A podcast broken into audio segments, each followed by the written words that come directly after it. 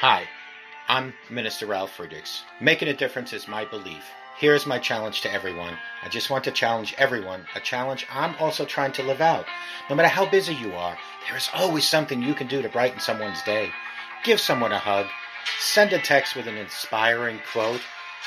Friends, mail a heartfelt card. Tell someone how much you appreciate him or her. If we look each day presents us with opportunities to share kindness throughout the world. My core belief that we are called to not only love God and love people, but to carry out the Great Commission and share the eternal message of Jesus Christ. My goal is to help you reimagine your life and let go of the thoughts and behaviors that undermine you so that a renewed and fulfilled you can emerge starting today. We must love one another as God loves each and every one of us. To be able to love, we, my friends, need a clean heart. Prayer is what gives us a clean heart. The fruit of prayer is deepening of faith, and the fruit of faith is love. I hope each and every one of you remember to show compassion and have a, a great life ahead of you with Jesus Christ. Good morning. Good morning. My name is Ralph Friedrichs.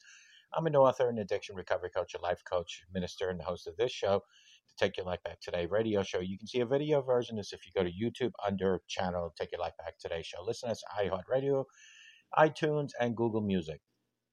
Friends, I make a point to sit with the Lord at the end of each year and reflect on all the ways He has answered my prayers and fulfilled His many, many, many promises.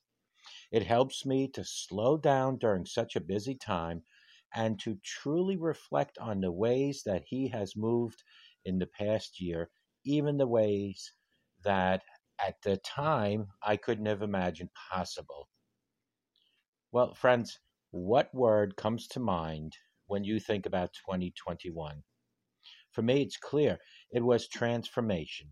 God has worked in some incredible, mighty ways this year to bring His life changing presence to so many through the avenue of our ministry.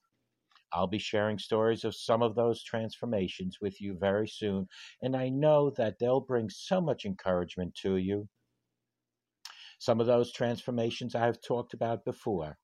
But as we wrap up 2021, this year of transformation, I know God isn't finished yet. He'll continue to use our ministry and the generosity of friends like you who make its programs possible to bring marvelous light to darkness, to make blind men see, and to make, bring lost sheep back into the fold.